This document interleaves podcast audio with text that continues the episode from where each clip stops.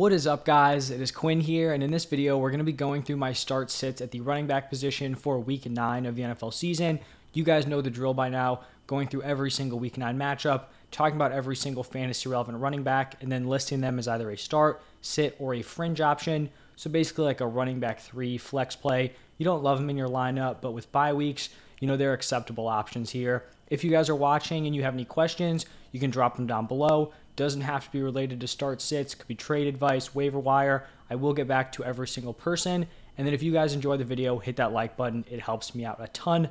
But let's jump into the Thursday night game where we have the Eagles taking on the Texans. And I think both of these are pretty clear cut. Sanders is likely going to be a locked in mid tier running back to rest of season. And I think he has probably top 10 upside this week going up against the Texans' run defense. You know, that's a big weakness on their defense. We just saw Derrick Henry absolutely carve them. So this could be a day where uh, Sanders has, you know, a top performance.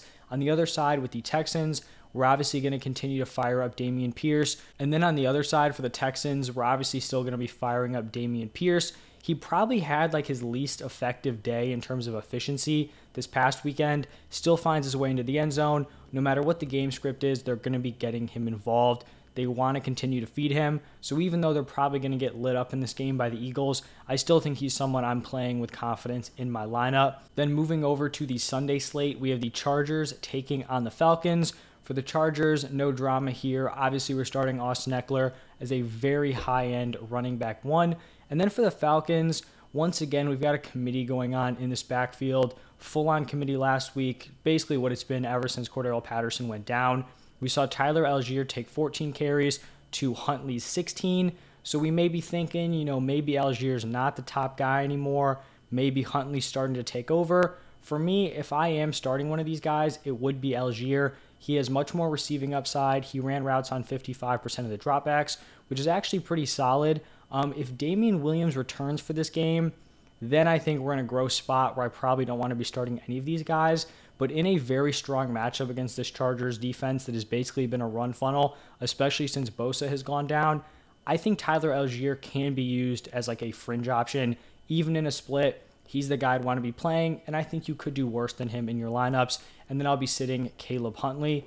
Then moving over to the Dolphins, taking on the Bears. For the Dolphins, as long as Raheem Mostert can hold off a potential trade deadline deal, hopefully, you know, when this video comes out in the morning, there's not going to be a million running backs that have been moved. But for the Dolphins, if Raheem Mostert can hold off a potential trade, I think obviously he's going to be locked in as a really strong running back too, pretty much rest of season. Obviously, sitting Chase Edmonds, he's just been brutal. And then for the Bears, I have David Montgomery listed as a start here, Khalil Herbert as a fringe option. We've seen Khalil Herbert have back to back really strong performances 15.7, then 15.9 points. The past two weeks, he's been very involved, even with Montgomery in the lineup. 28 total carries over the past two weeks. So, averaging 14 carries, you know, over the last two weeks, that is very solid usage. I'm still going to be rolling with David Montgomery as the better option here. He's still at a 71% snap share, a 65% route participation. They're likely going to see similar work on the ground, but Montgomery's going to have much more receiving work. But I do think both are still likely going to see a solid workload even last week, right? Like they're getting blown out by the uh, Cowboys, and both Montgomery and Herbert are giving you a solid base number of carries. So for Herbert, you're hoping he gets into the end zone. Montgomery has a slightly higher weekly floor with the receiving upside, but I think both these guys can be played. Montgomery more as a back end running back two, Khalil Herbert more in the uh, running back three area. Then moving over to the Panthers taking on the Bengals.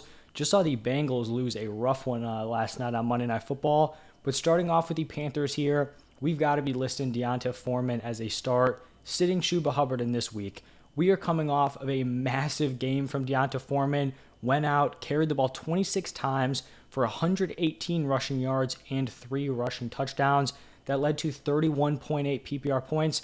I actually believe that's back to back games with 118 rushing yards. He had a 68% snap share. I think that number could go down if Chuba Hubbard returns. It seems like he is uh, trending in the right direction to play this week. So it could shift into more of a committee. Remember, it was basically 50 50 uh, last week against the Buccaneers. But after the game that Foreman just put up, like I'd be shocked if they go back to that 50 50, even like a 60 40, something in there. I still think D'Onta Foreman's going to be getting, you know, the lead role in this offense. and I think he is startable with that role. If you can sell high on him for someone who thinks he's going to be like a top 20 running back rest of season, that's something I would definitely consider. But you know, if you just want to hold on to him, I do think he is playable this week. On the other side with the Bengals, going to continue to fire up Joe Mixon even after a down performance. I still think he's a running back one rest of season. Then moving into a divisional matchup, we have the Packers taking on the Lions. You know, two kind of unique backfields, I guess. For the Packers, we got to continue to fire up Aaron Jones. It's just become so clear that he is so far superior to A.J. Dillon as a talent. They're going to continue feeding him the ball. He's a very strong play. On the other side, A.J. Dillon, without this Packers offense scoring a ton of points, he's borderline useless week to week. Limited receiving work, sitting around that like 10 carry per game number with little touchdown upside. Can't be cracking lineups. For the Lions, I mean, this backfield is all over the place. As someone who has a lot of shares of D'Andre Swift and has been very high on Swift, this was definitely like a frustrating game in terms of the usage work. D'Andre Swift had 55% snap share, 54% route participation. We basically saw Swift and Williams split the early downs.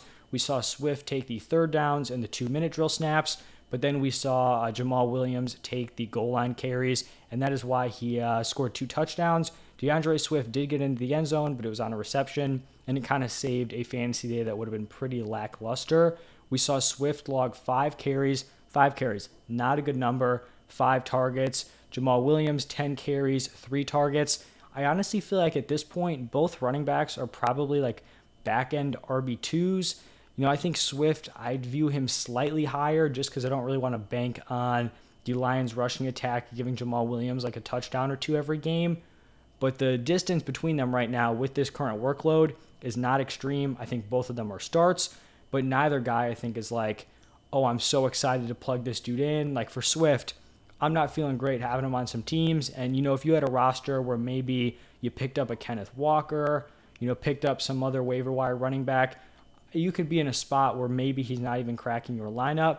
So, something to consider there. He's definitely not the RB1 we were expecting. This could change. Like, I'm not saying this is locked in rest of season. I think Swift is the more talented guy, so maybe it does shift in his favor.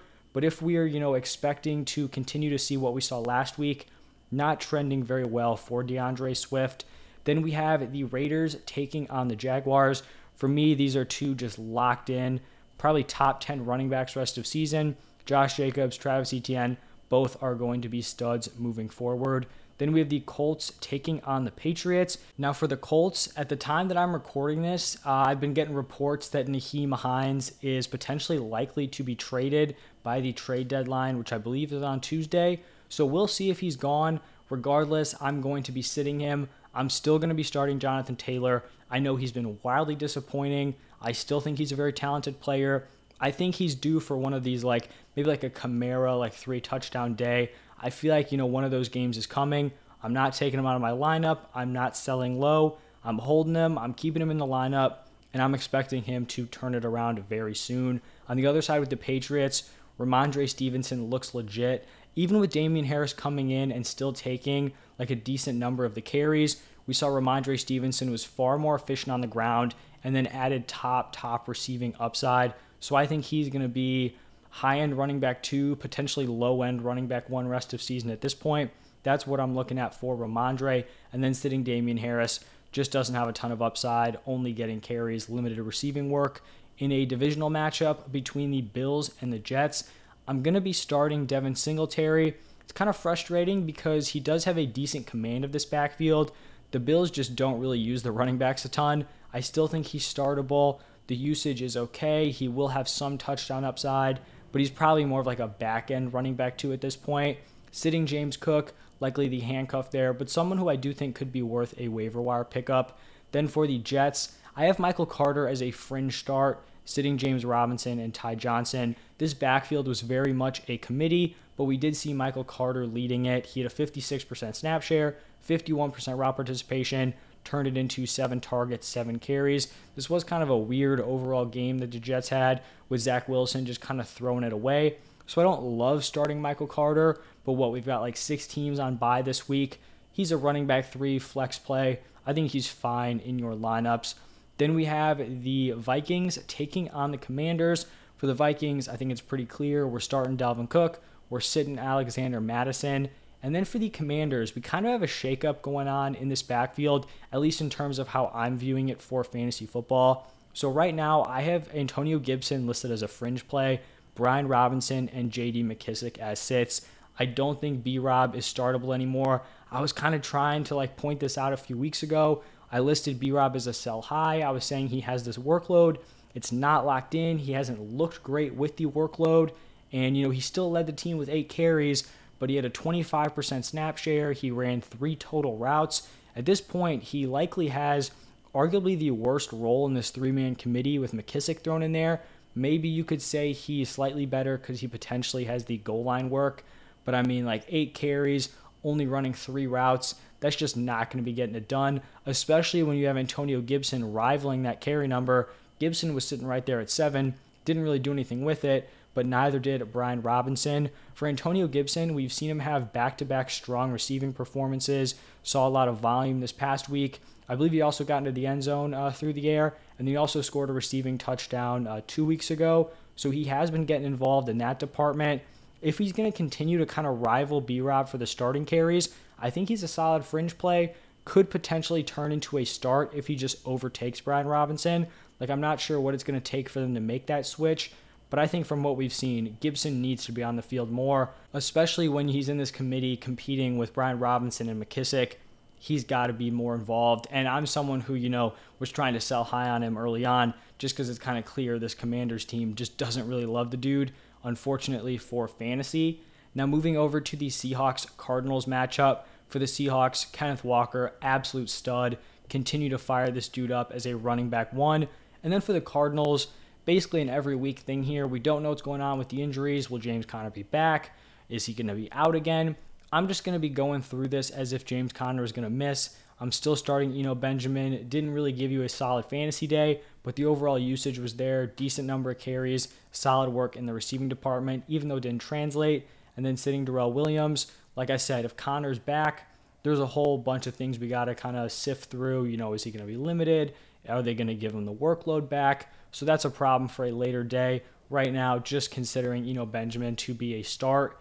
Then we have the Rams taking on the Buccaneers. Two very, very disappointing offenses so far. Starting off with the Rams, we've got a disgusting backfield going on. We have a three headed committee with Ronnie Rivers, Darrell Henderson, and Malcolm Brown just gross here. We had Darrell Henderson leading this team in overall snaps, but it wasn't by much over Ronnie Rivers. Rivers led the backfield in carries with eight and targets with four in a very, very inefficient rushing attack. I actually believe these are the two worst rushing offenses in the entire NFL. So for the Ram side, I mean, just not playing any of them. And we have Kyren Williams potentially back in the fold soon. So just just fade in this offense altogether. I mean, at the running back position, obviously still firing up Cooper Kupp as a locked in high end wide receiver one. On the other side with the Bucks, Leonard Fournette on thin ice here. I still think he's a start. Still seeing decent volume. I mean, the Bucks offense just looks brutal. I was honestly kind of hoping for some news coming out of that Bucks camp about potential coaching turnover. You know, Byron Leftwich, I just don't know how you keep that guy as the offensive coordinator when you lose back to back games to the Panthers and the Steelers, and then you lose to the Ravens, you look terrible. Like, I don't understand how you keep him there. It's clearly not working out. At the time I'm recording this, you know, no coaching turnover has happened. So if they're going to continue to roll with Byron Leftwich and he's going to continue to run this offense into the ground, it's hard to really trust Fournette, but I still think he's someone you're starting. And then Rachaad White is someone you're stashing in case he can kind of overtake Fournette or a Fournette injury happens. Then we have the Titans taking on the Chiefs. Derrick Henry coming off of his, you know, yearly stomping of the Texans. When Derrick Henry plays the Texans, he's just penciled in for like 200 plus yards and two touchdowns. So he's obviously going to be a start no matter what team he's going up against. For the Chiefs, a very gross backfield to navigate. Right now, I have Clyde Edwards-Helaire as a, you know, iffy fringe play, and then Pacheco and McKinnon as sits. I don't love CEH as a starter, but he has shown to have touchdown upside. If I'm going to be chasing one running back in this offense, it could be CEH. Now, if you're playing Clyde, you do run the risk that after the bye week, maybe Pacheco is going to have a bigger role. So he is someone who should be owned. But if I was playing someone, it would be CEH. but as you guys can probably tell, not overly confident. And then I believe this is the final game of the week, Monday Night Football. Ravens taking on the Saints. For the Ravens, the way I'm looking at this backfield, Gus Edwards right now is dealing with a minor hamstring injury that he suffered against the Buccaneers, left that game. If he is good to go for Monday, I consider him a fringe start. I think he'll likely lead the backfield, but it'll be a committee with Kenyon Drake, Justice Hill. If Gus Edwards misses this game, I would then view Kenyon Drake as a fringe play. Obviously, you can't, you know, be overly trusting of this backfield.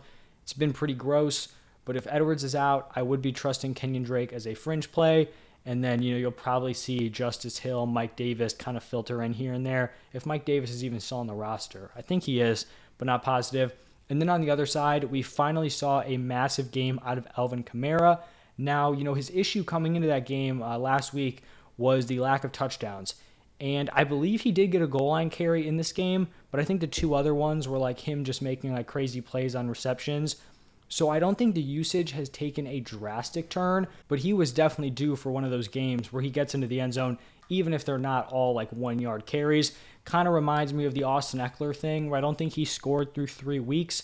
And then in week four, he had like a three touchdown game, but none of those touchdowns were on the goal line. It was like his workload had stayed the same he was just now converting from farther away. So same thing kind of happened here with Alvin Kamara. Maybe he'll somehow pull off like an Austin Ekeler run. I still think he's going to be in that like back end running back one territory. The overall running back position I feel like is very strong, but then you have those back end guys kind of flipping all over the place. Like a few weeks ago, Fournette was probably you know RB10 area. Now he's on the outside looking in. Rhamondre's you know trending up. Jones is trending up. Mixon maybe trending down.